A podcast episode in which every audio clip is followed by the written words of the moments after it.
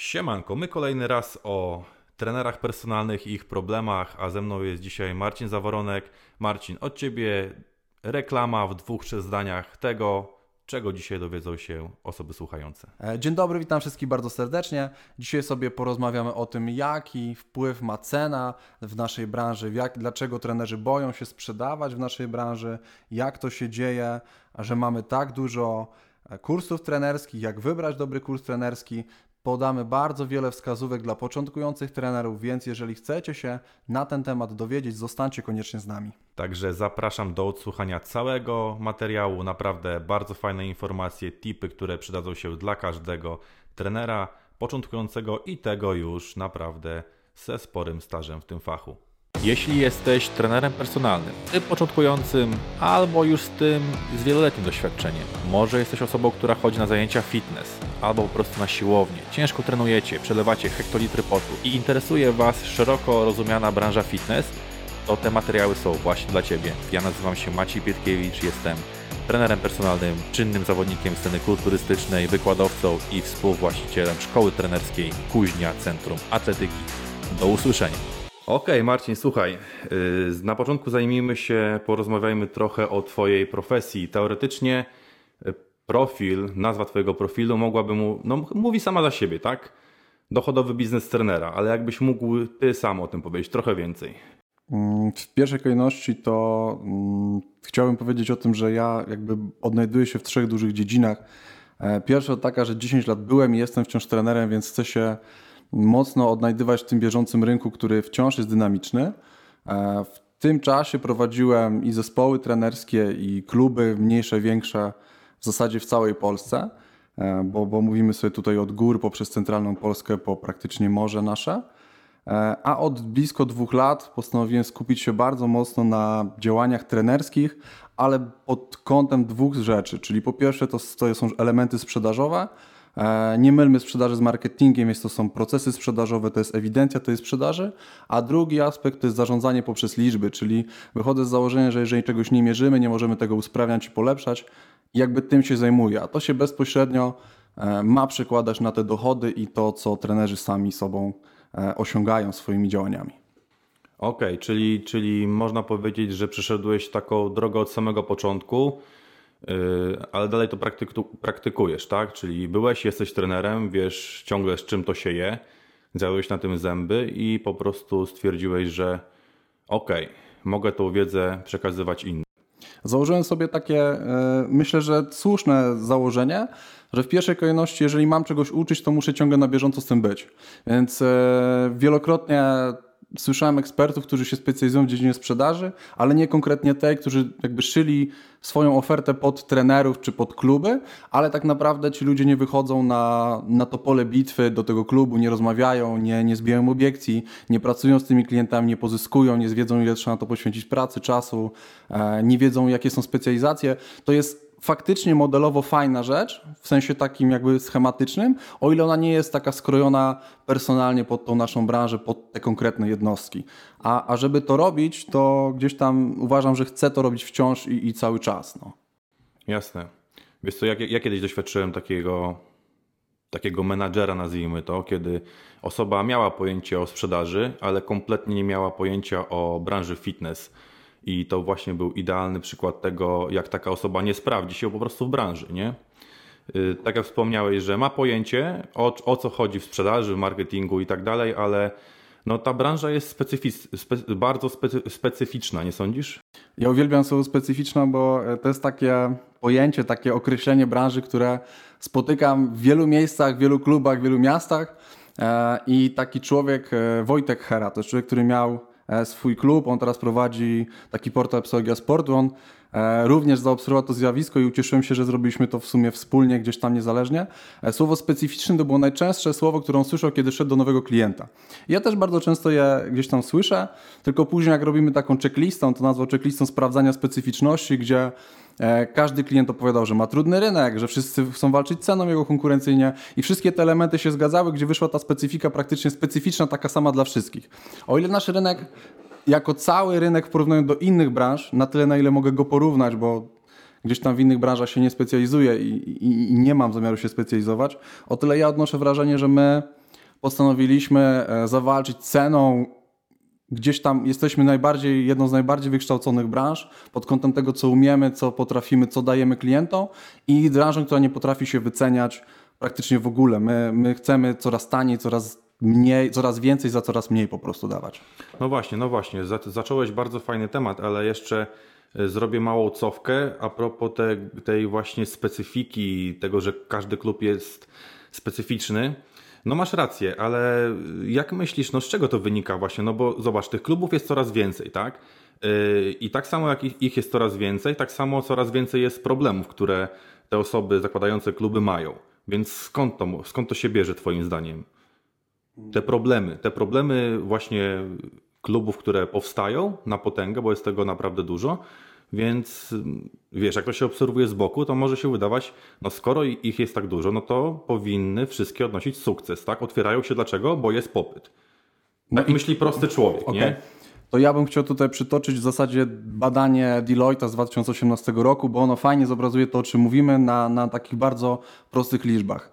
E, w 2018 roku w Polsce było około 2700 klubów łącznie, a teraz mamy ich troszkę więcej, chociaż jakby na 2019 rok słyszałem wyniki badań e, w marcu tego roku, ale jakby nie zdążyli ich opublikować, bo Deloitte publikuje w kwietniu.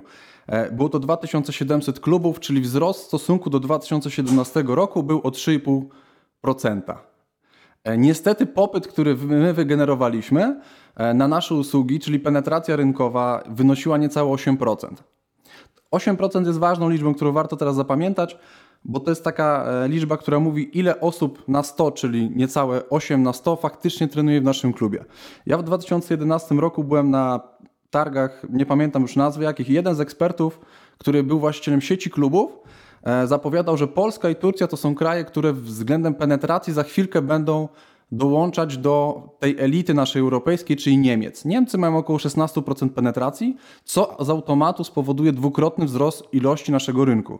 Ja pamiętam, że wtedy wielu inwestorów, wielu ludzi, którzy przyjechało się uczyć, słusznie za założyła, że będzie mogła otworzyć swój klub i ma on jakby rację bytu. Na dzień dzisiejszy jesteśmy w takiej sytuacji, że o ile ten nasz rynek branży fitness, czyli kluby, powstają i jest ich coraz więcej, to się sprawdza, o tyle przyrost klubowiczów nie jest tak szybki, co powoduje, że my mamy mniej klubowiczów w stosunku do klubu. Bo, ten, bo średnia e, to jest bodajże 1107 osób na klub, co jest mniej niż w tamtym roku o jakieś 2%. Ale to jakby wiąże się z tym, że rynek nie rośnie dostatecznie szybko, co my tworzymy takie usługi. Ale rośnie. Ale rośnie. No, nie jest to tempo takie, które jest w Skandynawii, czy nie mamy 25-30%. Nie są to Niemcy, które mają naście procent. E, jest to Polska, która ma 8, chyba 8,2, o ile dobrze pamiętam z marca ten wynik procentowy. E, I jest to siódmy wynik w Europie, powiedzmy, to tak średnio. No, Wielka Brytania była pierwsza albo druga, bo Niemcy chyba z Niemcami konkurowała. O tyle Polska miała mniej więcej siódme miejsce w tym top 10, więc to teoretycznie nie jest taki zły wynik. Okej, okay, dobra. I wracając do tego, o czym y, zacząłeś przed chwilą, we wcześniejszej wypowiedzi, to y, problem z ceną. Tylko tutaj chciałem Ciebie zapytać dokładnie już o trenera, nie o kluby fitness, ale o samych trenerów personalnych, bo to jest rażące, o tym też żeśmy przez chwilę rozmawiali, czyli problem z wycenieniem swoich umiejętności, swojej usługi, która bardzo często jest po prostu zajebista, bo tak jak wspomniałeś, mamy w Polsce naprawdę bardzo dobrze wykwalifikowanych trenerów personalnych, więc takie absurdalne nawet może się wydawać. Dlaczego taka osoba, która ma niesamowicie dużą wiedzę, jest bardzo dobrze przygotowana do pracy, nie potrafi się wycenić? I pytasz, dlaczego tak jest moim zdaniem. Tak. Tak, żebym się, tak. Bo Dokładnie się zasłuchałem tak. i że miał teraz pewność. Jakby ja odnajduję tutaj dwie główne przyczyny. Pierwsza to taka, że my nie potrafimy tego wyceniać, nie wiemy jak to robić i robimy to na zasadzie e, mój kolega, trener to ma to, taki jest cennik, który wynika z jakiegoś klubu, no to ja tyle wezmę. Nie znając swoich kosztów, nie mając prowadzonego swojego budżetu, bilansowania, nie wiemy po prostu ile kasy powinno to kosztować. E, nie wiemy, jaka jest składowa treningu personalnego, bo w nią też jest jeden z elementów kształtujących cenę jest to, co my dajemy e, jako trening, ile on nasz czasu kosztuje tak naprawdę, co my musimy zrobić, żeby tą usługę świadczyć na odpowiednim poziomie. E, a, a drugi, druga, druga rzecz to my jako może tak bardzo górnolotnie to zabrzmi, jako Polacy czy jako trenerzy generalnie boimy się mówić o pieniądzach. E, dla nas powiedzenie, że nasz usług kosztuje 50 zł jest w miarę ok, o tyle, żeby powiedzieć, że ktoś bierze 100 zł za godzinę pracy, już nie będzie ok, bo mamy, patrzymy przez pryzmat e, może nie naszych klientów, a właściwie nie patrzymy przez naszych klientów, tylko przez to, co faktycznie słyszymy, bo ludzie zarabiają 2000 zł miesięcznie, a ktoś ma nam zapłacić 100 zł za naszą godzinę. Tylko moje pytanie brzmi takie pomocnicze do tych wszystkich, którzy tak myślą, czy faktycznie to jest godzina pracy, czy to jest znacznie większy czas, który musimy poświęcić dla naszego klienta. Super, super, to na pewno to rozjaśniłeś. Mi też tak się wydaje, że osoby po prostu do tej usługi podchodzą przez pryzmat tylko tego, że to jest godzina z klientem, gdzie trener prowadzi trening, ale to tak naprawdę jest nie tylko, nie tylko ten trening, ale też jeszcze wiele elementów składowych.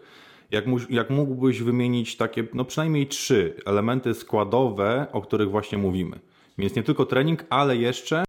Dla mnie trening to jest, e, nazwijmy to usługą treningu personalnego, chociaż ja jak uczę moich trenerów, to nazywamy to nie treningiem, a opieką trenerską. To jest jakby ofertowo inna nazwa, ale jakby e, założenie jest takie samo. Ofertowo oznacza, że nie trwa to godzinę, tylko to jest jakiś pakiet usług, który trwa jakiś określony czas.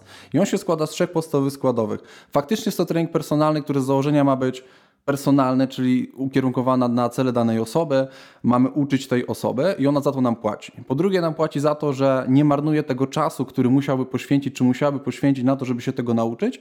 A trzecie, co w mojej ocenie teraz coraz większą jakby mm, dostaje na znaczeniu, ma na znaczeniu to jest ta motywacja, którą my dajemy, ta możliwość napędzania klientów e, do, do, do tak naprawdę do pracy, która bardzo często wiąże się z tym, że jeżeli my jako trenerzy jesteśmy, to oni w ogóle potrenują, a jeżeli ich nie mamy, e, jeżeli i nas nie ma, to oni tego nie, nie potrenują. To świetnie widać na przykładzie wakacji. Ja wielokrotnie rozpisywałem treningi moim podopiecznym, i niestety z bólem serca widzę, że niestety mały procent to po prostu robi, więc wiem, że jeżeli ja będę, to oni będą trenowali, jak mnie nie będzie, to nie będą. I oni też są świadomi, że za to płacą.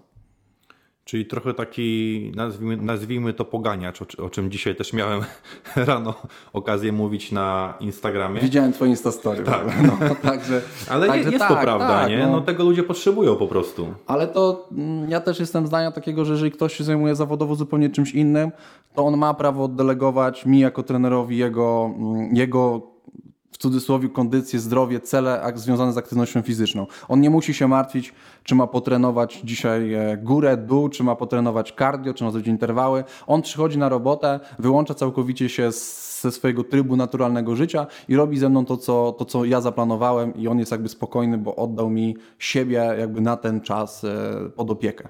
Czyli nie tylko trening, sucha usługa, ale jeszcze wiele, wiele rzeczy, które są dookoła tego i tak naprawdę bardzo duża odpowiedzialność. Ale trening kosztuje 19 zł. No, wystarczy wejść na pierwszą, lepszą stronę e, w wyszukiwarce, wpisać plan treningowy. Jeżeli ktoś chce konkurować treningiem, no to powinien sprzedać trening za 19 zł, no bo tyle ta usługa jest warta. Za 19 zł kupimy sobie rozpiskę planu treningowego. Jeżeli ktoś liczy na to, że będzie czytał ćwiczenia, liczył powtórzenia, liczył przerwę, no to konkuruje ze stoperem i kartką papieru. Dokładnie.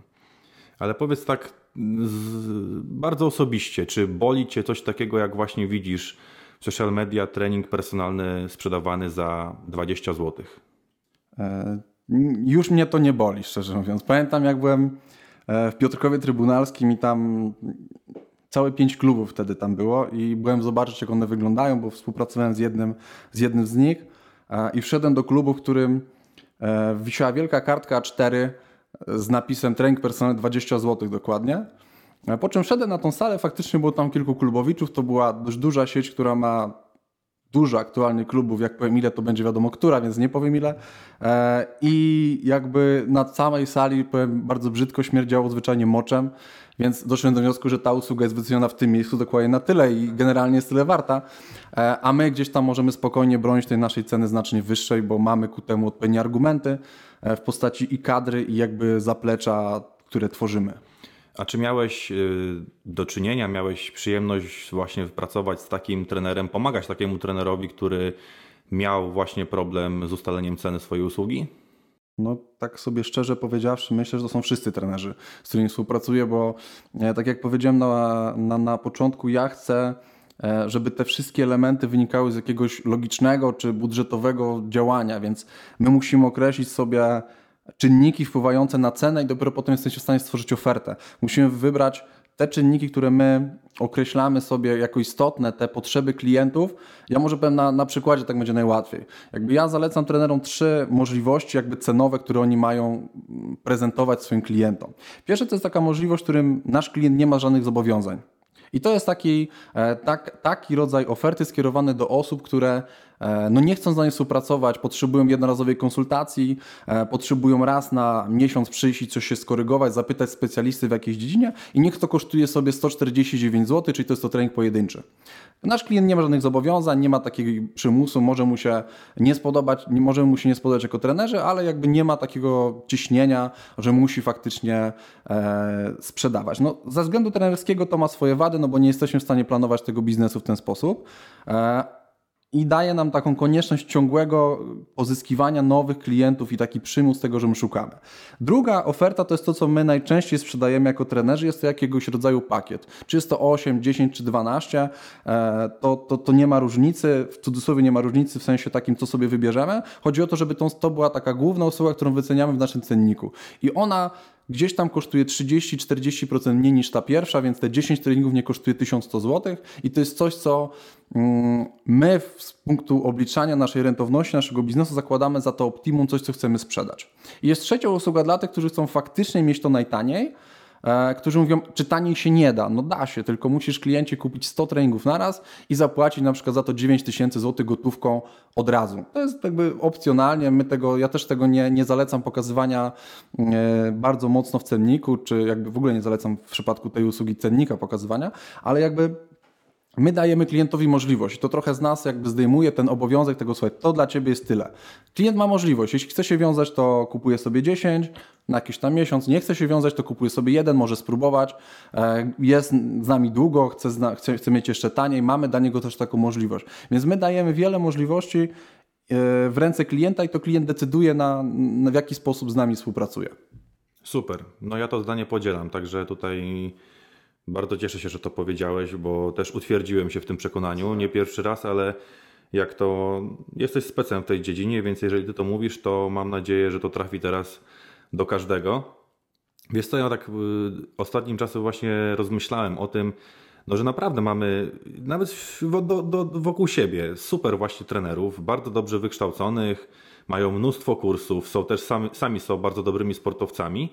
I wiesz co, wydaje mi się, że inwestują oni naprawdę dobrze kasę, jeżeli chodzi o rozwój taki zawodowy stricte, ale właśnie brakuje tego podejścia stricte sprzedażowego, marketingowego, że nie wiem, czy boją się w to inwestować, nie chcą. Jak myślisz, coś w tym jest? Ja widzę tutaj, e, ja muszę to powiedzieć, bo, bo, bo, bo często staram się gdzieś tam na takich rozmowach o tym opowiadać, że struktura powstawania trenera jest zupełnie inna niż była kiedyś. E, ja pamiętam zresztą, my z Maciek jesteśmy z tego samego miasta, więc ja pamiętam gdzieś tam, my trenujemy od lat nastu albo nawet prawie dwudziestu e, i my robiąc kurs trenerski potrzebowaliśmy, ja potrzebowałem bardziej potwierdzenia tego, że to wiem i mam jakiś dokument. Pamiętam jak byłem na pierwszym swoim kursie, miałem 17 lat i mama musiała mi pisać zgodę na to, żeby, żeby e, Głuchowski mi potwierdził, że jestem trenerem, a właściwie wtedy instruktorem kulturystyki, bo wtedy trenera nie było. Więc to były takie czasy e, i faktycznie wtedy tak było. Teraz jest trochę odwrotnie, bo idzie sobie trener, który generalnie albo dostał dofinansowanie, albo robi to, nie wiem, za, za 1500 zł i on myśli, że po tygodniu ekstra kursu on nagle wszystko wie. No to nie tak wygląda. Jakby to z jednej strony mamy tych specjalistów, z drugiej strony mamy tą grupę takich marzycieli, nazwy ich takich nie do końca kompetentnych ludzi, którzy E, mam wrażenie, że przychodzą często z pośredniaka i myślą, że to jest taki zawód, w którym mamy nagle e, no, dziesiątki tysięcy złotych. Tak, tak. Jakiś tu nie wiadomo, łatwa, łatwa droga do zdobycia kasy, ale e, zapytałeś mnie, dlaczego trenerzy nie inwestują. Myślę, że nie widzą w tym takiej wartości i naszym zadaniem ludzi, którzy to robią, jest teraz tą wartość zbudować. Bo mm, o ile ja mam, mam, też taką, zarówno jako trener, czy, czy jako e, tutaj człowiek, który doradza tym, e, tym trenerom, mam taką ideologię, że jeżeli kogoś, komuś o czymś mocno opowiem, wdrożę go w temat i on zobaczy tą wartość, to nie będzie chciał ze mną współpracować na zasadzie jednego wejścia, jednego, jednego strzału takiego i on kupi czy jeden pakiet, czy jedną moją konsultację. Tak jak on zobaczy, że ta wartość faktycznie działa i to nie jest zrobione na miesiąc do przodu, tylko my sobie planujemy na rok, na dwa do przodu, co się będzie działo, e, to on ma, odczuwa z tego wartość. Jeżeli ktoś z tego odczuwa wartość, e, no to faktycznie to chcę. Jak idę na kurs Ketli, to po kursie Ketli mam wartość w postaci umiejętności. Idę pracować ze sztangą, to jakieś, jakiegoś typu uczę się pracowania ze sztangą. Idę na proces sprzedażowy, nie mam od razu wyniku, że mam wdrożony proces sprzedażowy. To potrzeba czasu, potrzeba liczb, analizy, e, czy w budowaniu swojego profilu w mediach społecznościowych też na to wszystko trzeba czasu. I myślę, że to jest jeden z elementów, który gdzieś tam blokuje tych naszych e, trenerów, instruktorów do tego, żeby się edukować w tym kierunku. Okej. Czyli tak podsumowując, jakbyś mógł wymienić mm, trzy najczęstsze błędy y, na początku pracy każdego trenera. Ale pomijamy tutaj te elementy specjalistyczne. Mówimy Tak. o takich miękkich rzeczach sprzedażowych. Dokładnie, dokładnie. Jest osoba wykwalifikowana, ale zaczyna pracę i z jakiegoś tam powodu odnosi po prostu porażkę. Myślę, że pierwsze to takie przeświadczenie, że klienci spadną z nieba. Już dwa lata temu napisałem taki artykuł na ten temat i, i jakby czekamy, postawa pasywna, nie, nie, nie wychodzimy do, e, do naszych klientów, nie, nie, nie szukamy ich sami, tylko liczymy na to, że spadną nam z nieba. Stoję, pachnę i Tak, chodźcie jestem do mnie. gotowy, ewentualnie mam koszulkę i zarabiam tam grosze na dyżurze, jestem gotowy.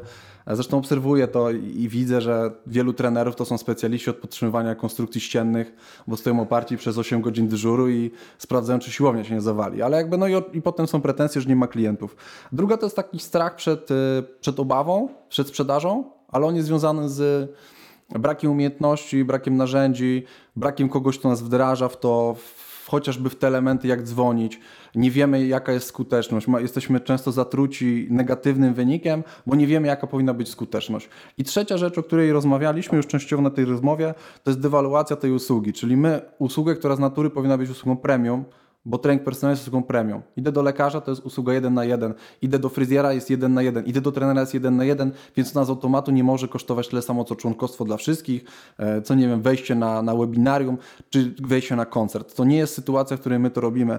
E, My możemy to porównywać. I to jest jakby trzecia rzecz, czyli ta dewaluacja, którą sami sobie robimy. Dobra. Yy, No to mamy trenera, który zaczyna pracę, zaczął i albo jeszcze chce, za- przepraszam, jeszcze trener, mamy osobę wykwalifikowaną jako trener personalny, ale jaką decyzję podjąć? Czy od razu własna działalność gospodarcza, czy może umowa o pracę w klubie fitness? E, Podzieliłbym tutaj na dwie grupy. Pierwsza grupa to jest ta, która ma takie predyspozycje do działalności gospodarczej i myślę, że to są jeszcze osoby, które swoją markę, swoje usługi oferowały znacznie wcześniej, przed tym jak robiły kurs, więc one mają już zaplecze bardzo mocno zbudowanej bazy potencjalnych klientów, może nieświadomie, że to jest baza klientów, bo to jest masa ludzi, która po prostu mnie zna z tego, że jestem sportowcem, że trenuję, że mam wyniki takie, a nie inne, wręcz się mnie pyta i doradza, więc w takim, czy mam jakiś Instagram, Facebook na odpowiednim poziomie, gdzie mam tą, tą, ten portfel klientów i jestem w stanie z nich wyeksekwować docelowych podopiecznych, to w takim wypadku rzuciłbym się na, na działalność gospodarczą, ale myślę, że to jest jakieś 10% rynku, e, która ma takie predyspozycje do tego, żeby się faktycznie od samego początku w tej działalności odnajdywać, e, a cała pozostała droga, pozostała, mm, te pozostałe 90% w mojej ocenie powinno mieć przynajmniej e, drogę na zasadzie pracy w klubie, gdzie uczy się mądrych narzędzi. O doborze klubu to jest bardzo duży temat, jak go w ogóle dobierać, ale dobry klub, e, który wspiera danego trenera i uczy go narzędzi. Oczywiście za to bierze kasę i nie widzę tym nic złego, bo jak poświęcam nad kimś mój czas, moje narzędzia i dzielę się z nim wiedzą, to jest ok. Poprzez e, taki model mieszany, gdzie my mamy już wszystkie narzędzia je znamy, jeszcze nie jesteśmy gotowi, nie mamy umiejętności prowadzenia działalności, to jeszcze działamy sobie w tym elemencie procentowym i ciągle jesteśmy w tym samym klubie.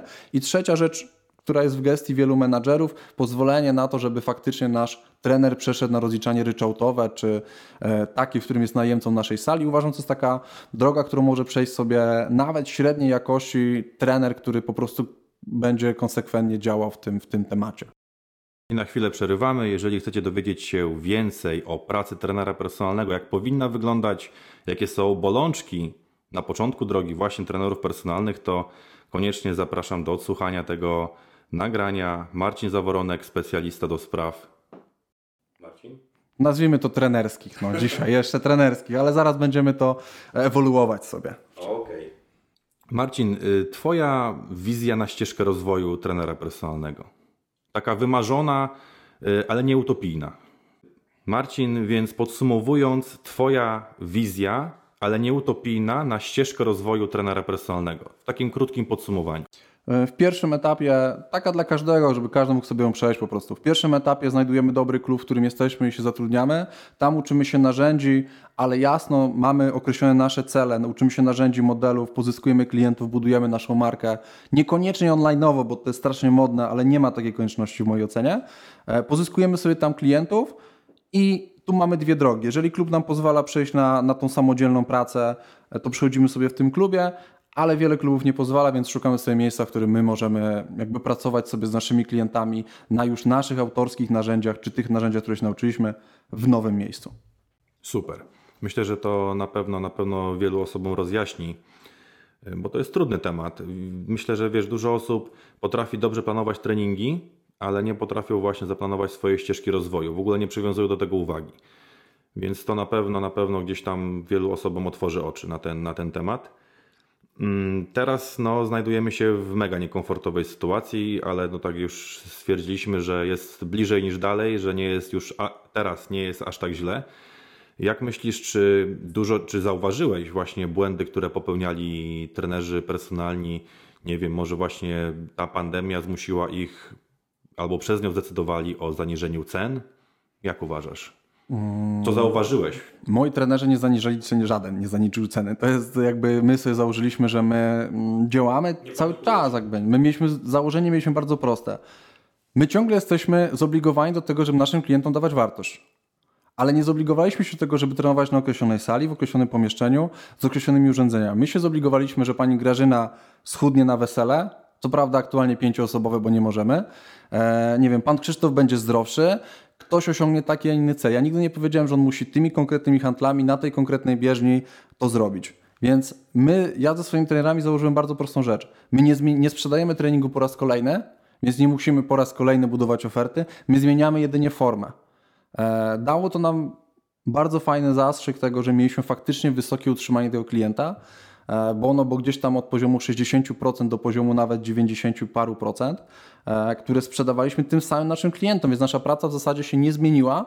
Wręcz przeszliśmy, znaczy nie zmieniła się pod kątem ilości czasu, który poświęcaliśmy na to. Musieliśmy jechać do, wcześniej jeździliśmy do klubu, teraz odpalaliśmy komputer. Musieliśmy poznać narzędzia teraz do, do pracy e, zdalnej, a wcześniej musieliśmy sobie układać treningi, więc wiele z tych rzeczy tak naprawdę wielu z moich trenerów nie, E, nie odczuło tego, że mogą sobie poleżeć na kanapie. My żeśmy siedzieli tak naprawdę tydzień nad działaniami strategicznymi, a później po prostu wdrożyliśmy, więc mieliśmy po prostu e, wiele czasu, niewiele czasu na to, żeby faktycznie wymyślać, czy robimy coś więcej, dalej, taniej. Więc jakby myślę, że z jednej strony nie, e, tak wiele, duża grupa świadomych, których nie obniżyła ceny, ale jako branża cała, e, w tym branża trenersko-instruktorska, po raz kolejny postanowiliśmy zadziałać tym, co lubimy, czyli od teraz będziemy dawać treningi za darmo, będziemy robić live'y treningowe, e, będziemy teraz, y, nie wiem, dawać diety na tydzień, na dwa dni, będziemy plany treningowe rozdawać za darmo, no to ja, moje pytanie brzmi, za co klient ma nam zapłacić, skoro już wszystko zostało za darmo. Więc tak grono, gro, gro podmiotów trenerskich, instruktorskich, klubowych, poszło w kierunku rozdawnictwa po raz kolejny, ale to my to lubimy po prostu. No dokładnie, ale jak dobrze wiemy, rozdawnictwo nigdy nie kończy się dobrze, nie? O ile, o ile jestem w stanie zrozumieć rozdawnictwo w dwóch, w dwóch przypadkach. Wiele klubów założyło sobie, że to będzie trwać faktycznie dwa tygodnie, jeżeli to ma trwać dwa tygodnie i byśmy mieli tą pewność, że trwa dwa tygodnie, to my utrzymujemy klienta i to jest dla mnie zrozumiałe. To jest dwa tygodnie, to przeczekanie nie, nie powoduje to uszczerbku. To jest, Jak, no. To jest ok, jakby nie możemy świadczyć tej samej usługi. Jakbyśmy zapytali adwokata, to każdy adwokat powie, że ta, w związku z tym, że to jest inna forma usługi, no to klient musi ją zaakceptować bądź może zrezygnować bez konsekwencji. E, jakby to jest ok. Druga sprawa rozdawnictwa to jest wtedy, kiedy ono jest elementem naszego procesu sprzedaży. Bo o ile mamy, mamy swoiste kroki procesowo, tyle pozyskanie kontaktu może być takim elementem, który jest darmowy. Czyli ja mam jakąś markę, zbieram sobie 100, 200, 50, 1000 osób na swoich darmowych live'ach treningowych i gdzie na końcu opowiadam o tym, że robię jakiś event, wyzwanie, e, zapraszam do mojej zamkniętej grupy, w której są takie, takie, a takie dodatkowe wartości. I o tyle rozumiem, że to jest ok, o ile to jest elementem procesu sprzedażowego, procesu budowania jakiejś tam tej naszej, e, tego naszego odbicia w tym czasie powiedzmy gorszych przychodów tych naturalnych, tych offline'owych. I wtedy faktycznie widzę to za darmo, o tyle nie widzę sensu rozdawać, bo, bo, bo tak trzeba, bo wszyscy robią, a wiemy, że wiele osób tak po prostu zrobiło. Zrobiło i dalej robi, nie? Ten, tutaj już mamy do czynienia z dwumiesięczną pauzą, jeżeli chodzi o No otwarcie minął nam, minęło nam 13 maja, dwa, Dwa miesiące, miesiące, tak. czyli przedwczoraj, jak, jak ktoś będzie słuchał. Dokładnie, dokładnie.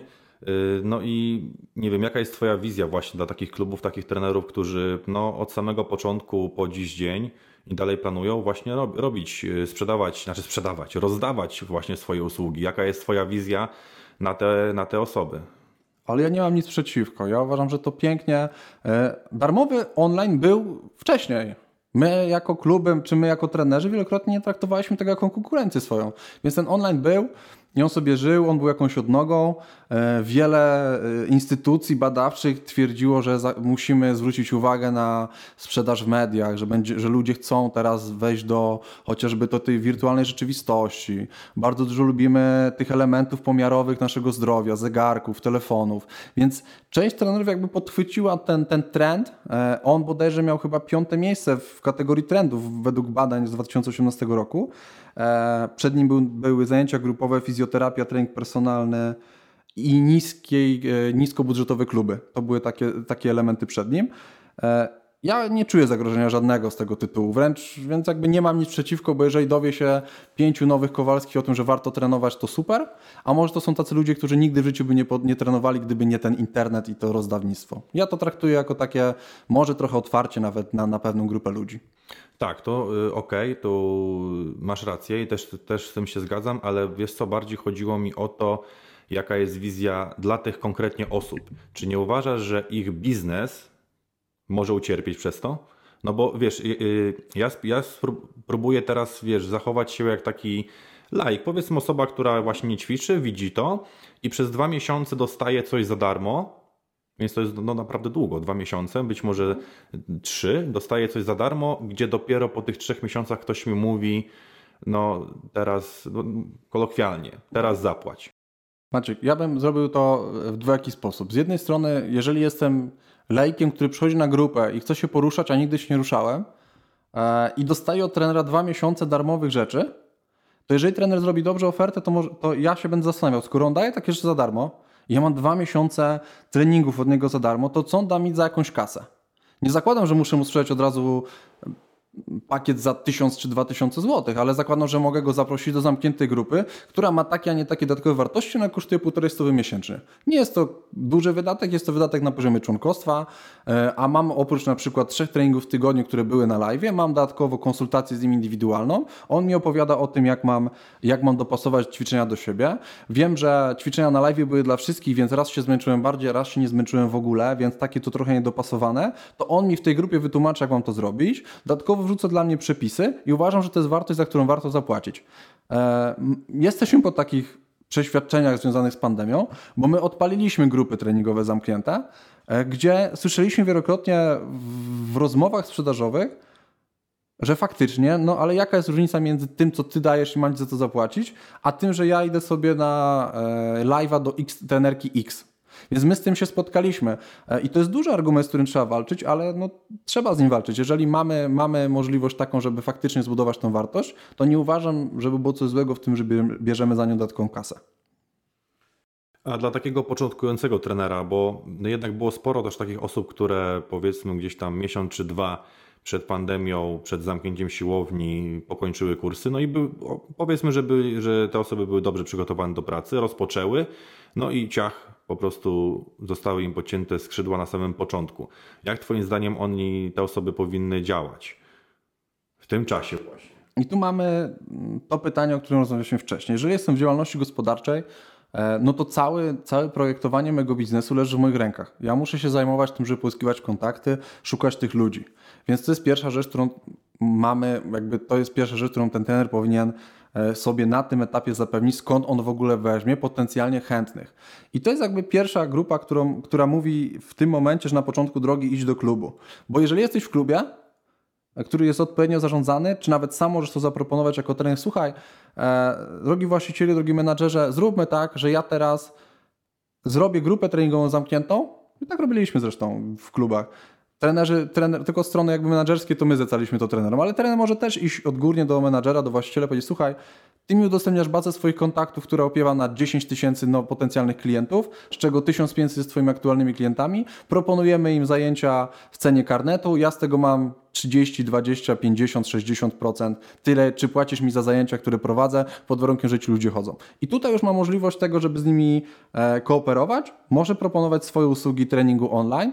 Oczywiście, jakby uważam, że uczciwym jest odpalenie, podzielenie się tym przychodem z klubem, no bo ten najtrudniejszy czasami, e, najtrudniejszy czasami krok sprzedażowy, czyli pozyskanie klienta jest po stronie klubu. Wręcz klub może to swoimi kanałami przystymulować. I jakby to są te pierwsze rzeczy, które bym zrobił. Bo trudno jest mi, nie zaobserwowałem takiej sytuacji, w której ludzie, którzy pokończyli kurs kilka miesięcy wcześniej, czy, czy, czy gdzieś tam nie mieli bazy kontaktów, teraz będą w stanie świetnie się odnaleźć e, w nowej roli online'owej. Mm, to jest mnóstwo nowych kompetencji, których nie uczyliśmy się dotychczas, albo które uczyliśmy się e, w formie bardzo teoretycznej i nieprzetrenowanej praktycznie. Chociażby rozmowa przez telefon, która musi być odpowiednio poprowadzona według odpowiedniego scenariusza, z odpowiednimi, e, trochę jak takie bardzo mocno rasowe call center, tylko że my to robimy trochę lepiej niż konsultant. Przynajmniej mam taką nadzieję, że, że nasi potencjalni klienci tak nas odbierają, niż w przypadku tego normalnego kontaktu. To jest zupełnie inna droga sprzedażowa online'owa i offline'owa. Okej, okay, dobra. Czyli, czyli no tutaj też myślę, że pewne, pewna, pewne grono słuchaczy, gdzie są to trenerzy personalni właśnie początkujący, zostanie im ten no chyba problem naświetlony, nie? wyjaśniony, jak powinni się zachować. Mam nadzieję, że jeszcze. Nie, no w sumie mam nadzieję, że już nie będą musieli tego robić, że nie znajdziemy się kolejny raz w takiej sytuacji. Ale tak podsumowując, wychodzi też na myśl sprawa taka, że w każdym kursie na trenera personalnego od teraz, chociaż już wcześniej to powinno być, powinny zawierać się właśnie elementy, o których, o których wspomniałeś, tak? czyli umiejętności sprzedaży też on, y, swoich usług online, tak? Ja jestem, jakby, powiem szczerze, że ja nie jestem, ja jestem z takiego starego pokolenia trenerów, gdzie ja pozyskałem 90% swoich klientów offline'owo e, i, i dopiero wchodzę, ale to jest takie moje prywatne gdzieś tam zdanie, E, że ten online, o ile my ciągle trąbimy o tym online, trąbimy, że on jest super, od wielu lat słyszę, że każdy musi mieć Facebooka, każdy musi prowadzić świetnie, świetnie swoje media społecznościowe, to musi być cudowne i w ogóle nie wiadomo w jakim kierunku to powinno iść.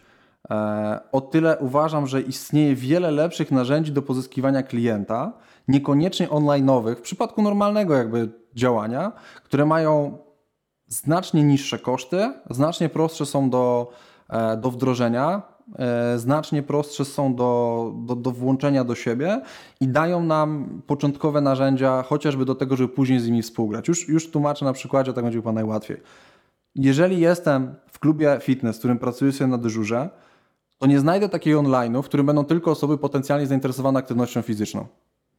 Jeżeli ja będę podczas dyżuru jeżeli miałbym wybrać, czy podczas dyżuru piszę swojego posta na, na moje media społecznościowe o jakiejś zalecie danego treningu, czy idę pomagać ludziom, to poszedłbym pomagać ludziom. Poznawać tych ludzi, rozmawiać z nimi, wspierać ich, do, dopowiadać jak największej ilości osób. Dużo lepsze i ci ludzie zaczną mnie pamiętać. Jeżeli będą, pamięta jeżeli będą pamiętać, że to ja im pomagam, no to w pierwszej kolejności będą się do mnie odzywać. I to strasznie mocno skraca e, ten e, ten, e, tą, tą drogę sprzedażową. Gdzieś czytałem takie badania, że żebyśmy zapamiętani byli w, ze świadomości klienta, e, to nasz logotyp, nasza marka, nasza osoba musi się pojawić między 8 a 12 razy u każdej osoby. Jeżeli mówimy sobie teraz o budżetach reklamowych, czyli kolejnych inwestycjach, które musimy poczynić, no to mówimy sobie o jakiejś już kasie, którą musimy zainwestować. To jest jakaś bariera początkowa, no bo jeżeli nie mamy nic, no to musimy e, skądś wziąć, a nie mamy pewności, że to wróci. W zależności od skali, którą robimy, no bo są trenerzy, którzy działają online'owo bardzo mocno, wręcz nie działają w ogóle offline'owo i to też jest fajne, fajne, yy, fajny case taki do, do rozważenia. O tyle ciągle uważam, że to jest takie 10, może 20% w stosunku do 80%.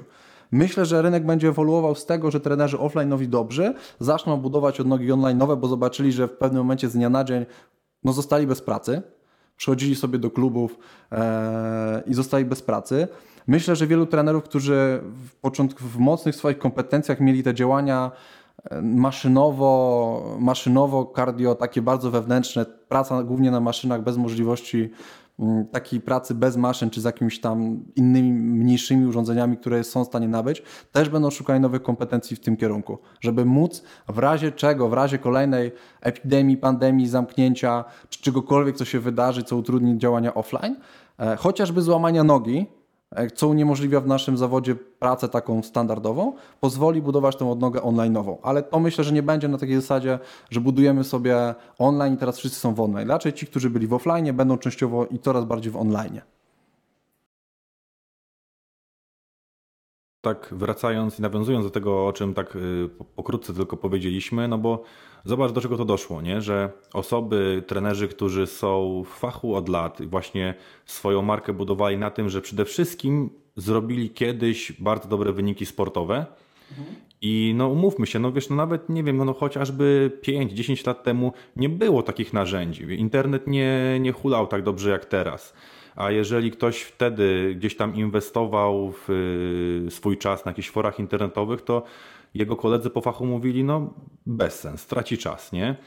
Y, I zobacz, takie osoby, nawet tutaj wiesz, dookoła siebie mamy tylu takich trenerów, którzy, dla których social media w ogóle nie istnieją, a no nie mogą się odgonić od klientów, nie?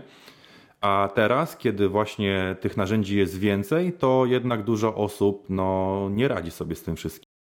No i ja o tym mówię właśnie. Uważam, że jest tyle narzędzi offline'owych, które mają no, dużo wyższe e, wskaźniki chociażby. E, ja jestem zdania, że mi jest dużo łatwiej pozyskać klienta na dzień dzisiejszy z tytułu po prostu rekomendacji. Moi klienci sami mi załatwią klientów, i to trochę tak działa w moim przypadku, bo ja już nie pozyskuję klientów, nie potrzebuję profilu, nie muszę robić tych działań. E, kiedyś oczywiście musiałem je zrobić, musiałem swoje ostać na dyżurze, poznać ludzi, musiałem pokazać, że robię dobrą robotę, musiałem robić zajęcia grupowe, na których się prezentowałem za dużo mniejszą kwotę niż aktualnie. Musiałem te wszystkie rzeczy poczynić po to, żeby dzisiaj tego nie musieć robić. I nasi trenerzy, którzy nie muszą na szczęście, myślę, że na szczęście dla nich, bo nie każdy musi się czuć dobrze w online, nie, nie robią tego, a dalej mogą spokojnie sobie pracować. To dla mnie to nie jest taki absolutny must have, e, muszę mieć e, w tym przypadku, bo pamiętajmy, że my mówimy ciągle o przedsiębiorstwach w skali mikro, o jednoosobowych działalnościach. My nie generujemy przychodów rzędu kilkudziesięciu tysięcy bardzo często, a właściwie trudno jest robić kilkadziesiąt tysięcy złotych, nawet pracując 10 godzin dziennie, bo cena treningu musiała być około 150-200 złotych. A taka jest, ustalmy sobie, trochę nierealna, no już tak normalnie rzecz biorąc średnia cena godzinowa. Więc e, uważam, że tacy ludzie będą sobie wciąż radzili. Nie każdy nasz klient będzie szukał kanału e, online'owego. W Polsce 18 milionów ludzi korzysta z Facebooka, o ile dobrze pamiętam, więc pozostałe 22 miliony, w tym nieletni, nie wszyscy, ale nie korzystają, więc to też jest jakieś źródło skądś oni muszą trenować, że tak. Taka moim zdaniem no, najlepszy klient z polecenia, nie? Z takim, znaczy wiesz, nie to, żeby, żebym wybrzydzał, tak, albo żebym tych klientów dzielił, ale jednak taki klient jest też z reguły pewniejszy. Gdzieś tam to jest, już, już go trochę znamy, no bo skoro ta osoba, która go poleciła, z nią się dogadujemy, to bardzo możliwe, że też gra na tych samych falach, więc to jest, to jest bardzo fajne, no i też przyjemne, tak, kiedy jesteśmy polecani przez tą samą osobę już piąty, dziesiąty raz i nie wkładają, wkładamy innych starań, nie, nie reklamujemy się, nie siedzimy godzinami na Facebooku, co też, co też widać, że, że wielu osobom po prostu nie wychodzi i lepiej chyba jakby prowadzili te profile dla fanu, wrzucali tam, wiesz, fajnie jakieś po prostu zajawki, niż próbowali się reklamować, nie? No dla mnie pytanie, to co, to, co powiedziałeś w tych, kilku zdaniach podsumowuję. Po co mamy pożytkować 10 godzin na Facebooka, skoro ja mogę tak rozmawiać z moimi aktualnymi podopiecznymi, żebym nie musiał tego robić? To jest bardzo proste.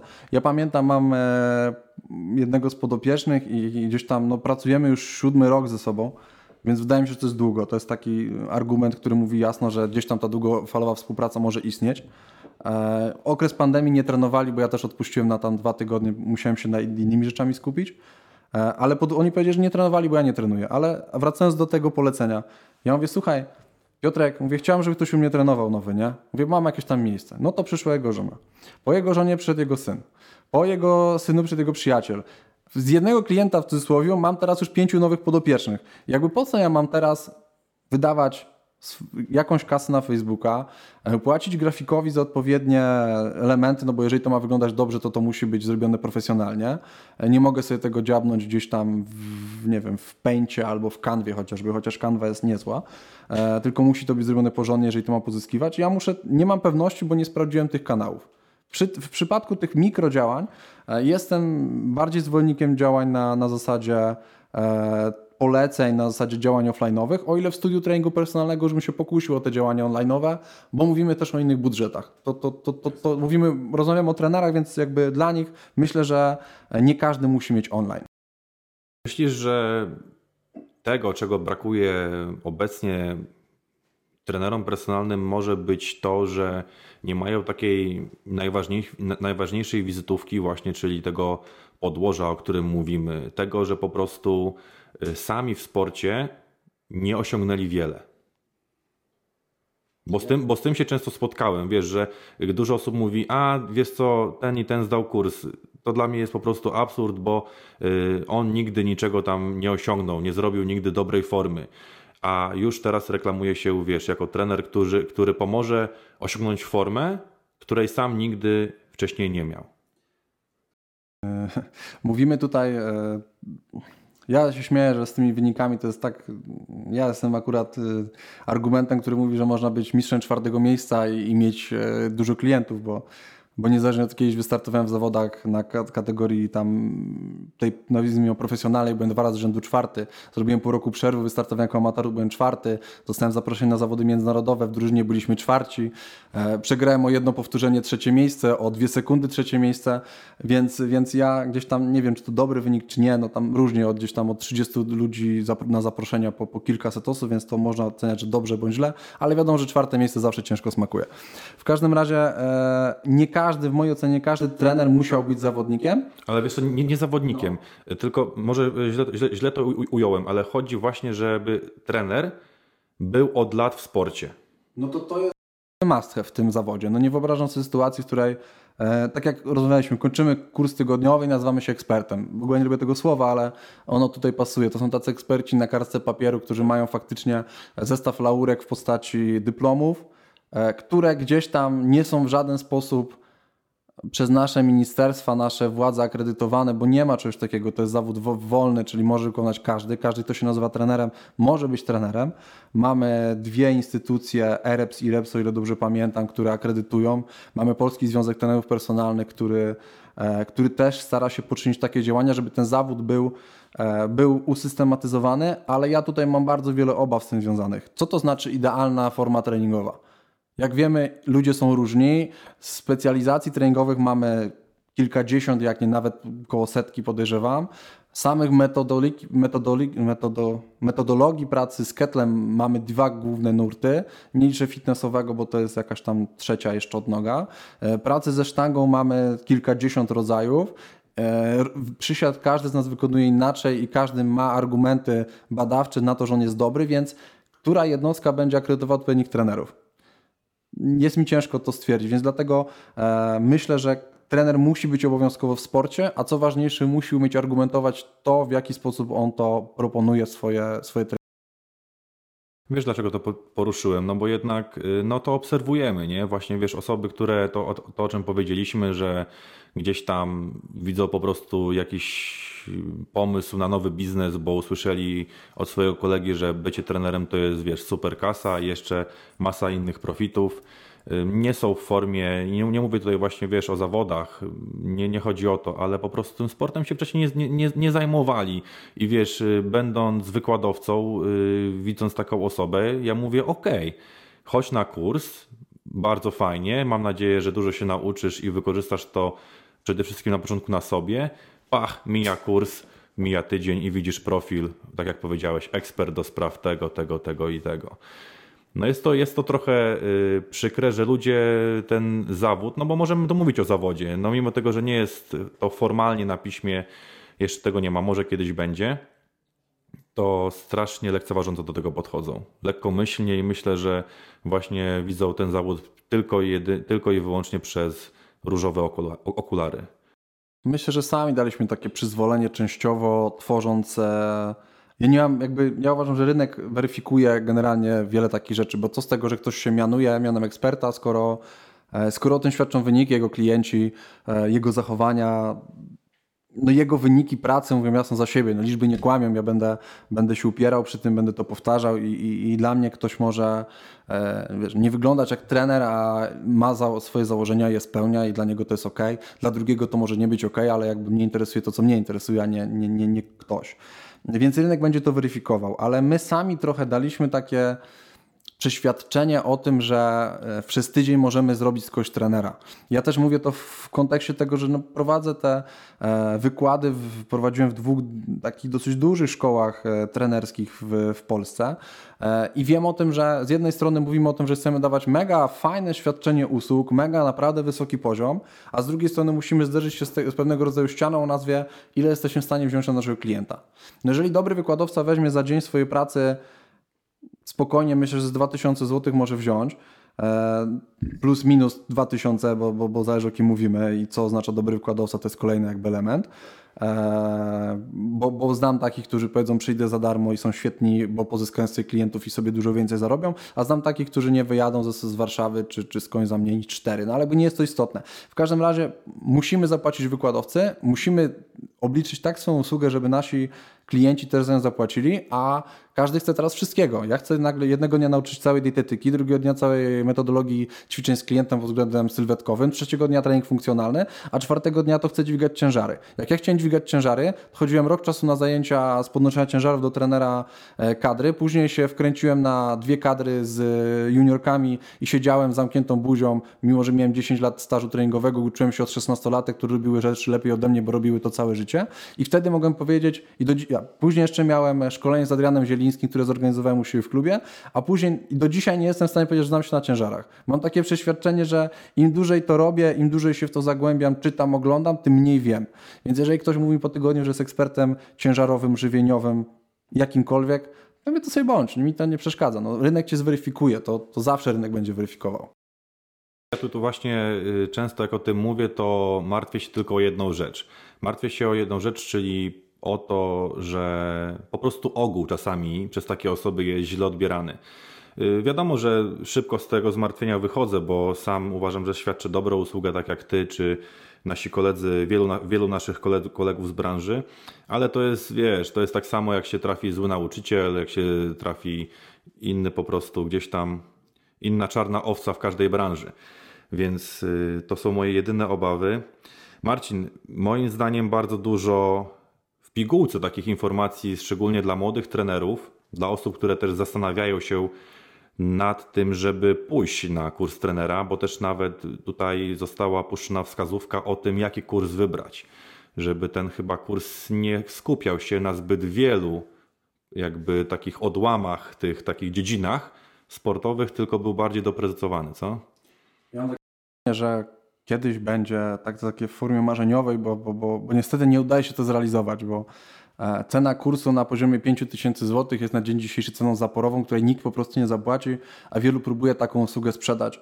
E, chociażby e, we Wrocławiu jest, jest taki bardzo mocny szkoleniowiec, który, który no, próbuje taką usługę zrobić ale po prostu rynek na nią nie jest w stanie jakby odpowiedzieć taką ilością osób, żeby to się faktycznie opłacało, żeby ten kurs trwał rok czasu. Były takie projekty, które mówiły o tym, że będziemy robili kursy trwające rok, gdzie faktycznie poświęcimy czas na anatomię, na odżywianie, na odpowiednie trenowanie i to jest faktycznie kurs prawdziwego zdarzenia, który powinien mieć więcej nogi, ale bardzo często no, nie jest w stanie początkujący trener takiej kasy wyłożyć. No ale skądś musi wziąć te 5 tysięcy przysłowiowe, żeby to, to sobie zrobić, niż, e, niż i, i sobie iść na taki kurs. Z drugiej strony e, były próby podjęcia studiów, e, które miały być studiami trenera personalnego i one poszły raz, bodajże we Wrocławiu, tam mój serdeczny przyjaciel Krzysztof wdrażał ten kierunek, i sam powiedział jako wykładowca, on opowiadał mi z, z, z Akademii Medycznej, Akademii Chowania Fizycznego. Mam u siebie kursantów, którzy nie znają podstaw anatomii. Idę do pana rektora i mówię, słuchaj, ja muszę ich wszystkich oblać. A pan rektor mówi, nie oblewa ich, bo nie będzie mi kasy. No to, no to dalej rynek weryfikuje. No jeżeli mamy cash z tego, no to musimy takich ludzi wypuszczać. I my sobie sami psujemy trochę ten rynek, niestety, takich usług.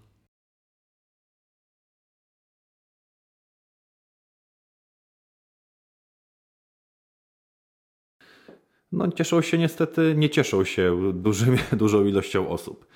Marcin, Także podsumowując, na dzisiejszym podcaście, jeżeli ktoś będzie chciał pos- posłuchać, to wszelkiego rodzaju informacje o takie tipy dla początkującego trenera na to, na co uważać, jakie problemy może mieć każdy trener i myślę, że wiele osób miało, czyli ustalenie ceny.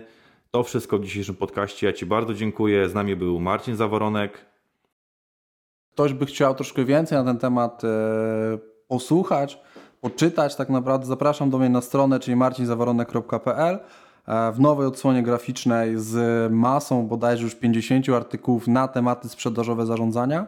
E, Jeżeli będziecie szukali dobrego kursu, zapytajcie w pierwszej kolejności ludzi, którzy tam byli tak naprawdę, którzy udostępniają informacje na ten temat, a wiele e, jednostek Akademii udostępnia swoich absolwentów, więc jeżeli absolwenci Wam powiedzą, że jest ok i faktycznie pracują w tej branży, to znaczy, że to jest dobry kurs, czy on trwa tydzień, czy on trwa miesiąc, czy on trwa pięć weekendów, to jest drugorzędna sprawa. Więc jeżeli szukacie sobie, chcecie rozpocząć, to znajdźcie taki kurs, e, w którym faktycznie absolwenci o nim mówią, a nie e, ludzie, którzy tam pracują. I tym podsumowaniem kończymy dzisiejszy podcast. Marcin, dzięki wielkie Dzięki bardzo, Maćku. i do zobaczenia już na siłowni. Tak jest. No. Mamy chyba podsumowanie, nie? I ten, po, znaczy ten, znaczy ten podsumowanie, ten początek. Nie wiem.